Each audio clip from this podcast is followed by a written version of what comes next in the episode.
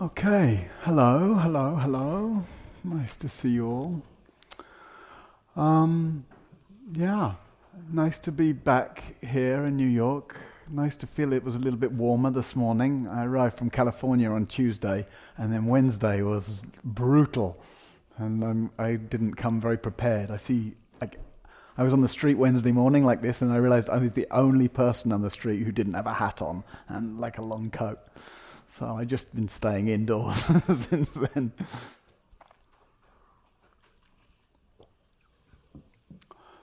So, um, the theme of the day, or the title at least, is Vast View, Fine Attention. And you know, it's, it's, it's interesting, a day like this, I give some thought to the theme and what I might like to bring out. And I'm aware that sometimes when I turn up, that for some of the people, they don't even, you know, haven't given any attention to the theme. They just wanted to come to a day of practice, and, uh, you know, the theme may not be so relevant. But that is the theme, and that's what I'd like to explore. And maybe for some of you, it, it uh, you know, there's some connection to the, the theme that, uh, that brings you along today. They sound like a contradiction, right? Vast view, fine attention. And I think, in terms of Dharma practice, we might often experience them as a contradiction. It may be something you may or may not have given attention to, may or may not have, uh, have been struck by that contradiction. But the vision of Dharma practice is one of a vast view, right? A sense of expansive consciousness those moments where we feel a depth of experience that where we feel, uh, you know, unseparate from the whole of existence. And one of the features of a, a kind of deepening relationship with life and a deepening freeness of being is that kind of sense of general expansiveness and spaciousness and openness and uh, knowing and seeing and feeling and relating to a sense of the vastness of life. That's one of the nuances of real freeness of being, right? That we feel, oh, there's this space for whatever's here. We feel that consciousness is infinitely open and spacious.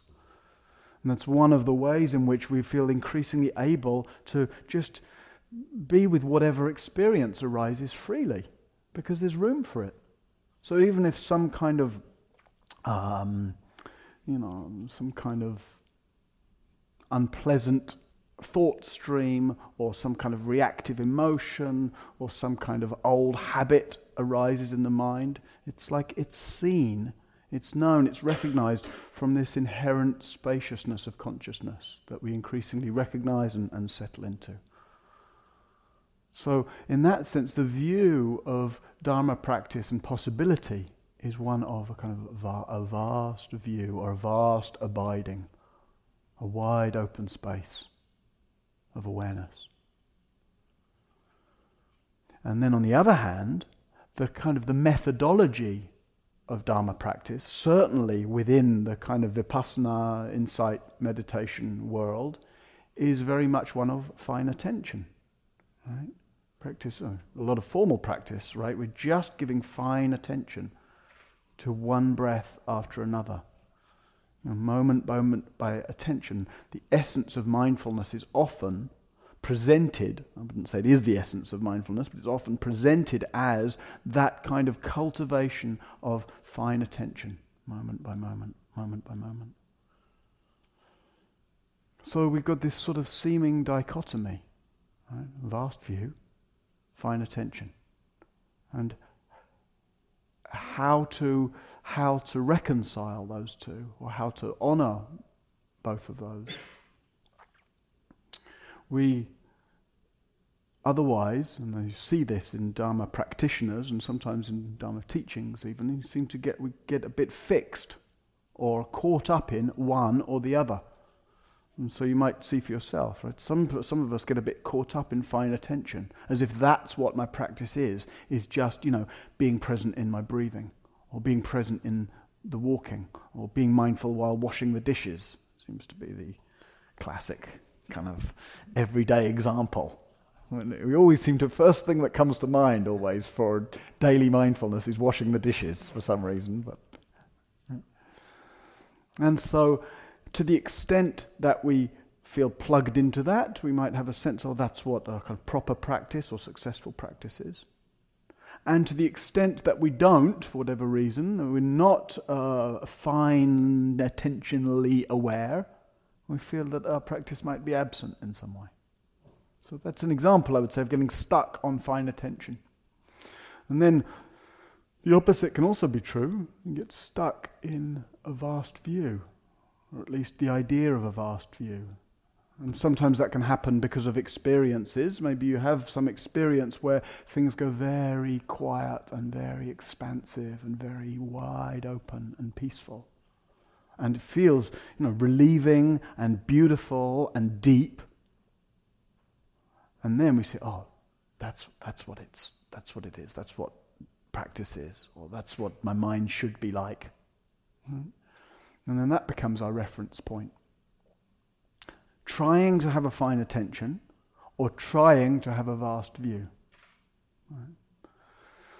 And so it may come from experience, or as I say, it may also come from, um, from teachings. Some teachings point more, like the kind of meditation teachings often point to cultivating fine attention moment by moment.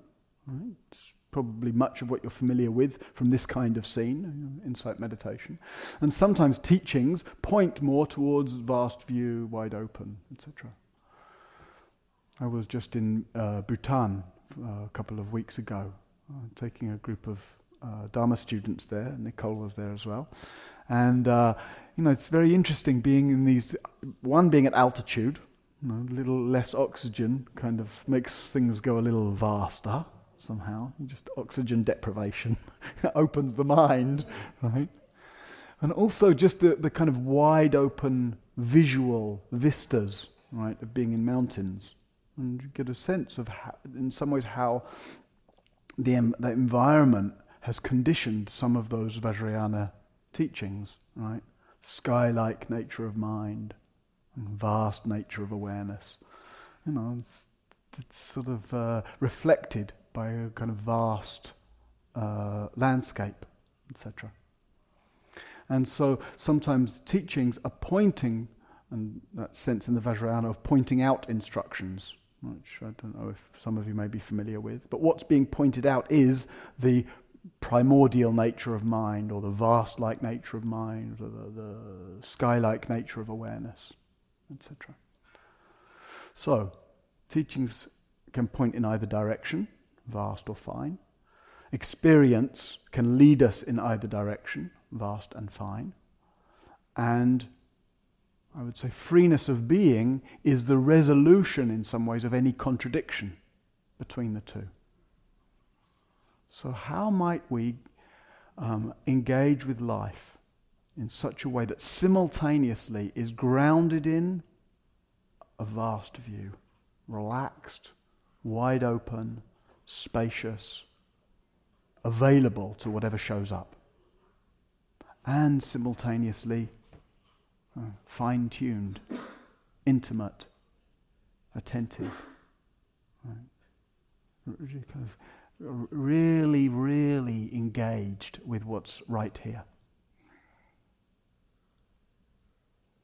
So that'll be a little bit our the thread we'll try and follow together during the day.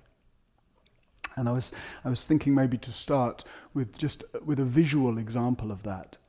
Within uh, the Mahamudra tradition, uh, in Vajrayana teachings, there's some physical exercises called Lojong. Anybody familiar with Lojong practice? Yeah, a couple of you.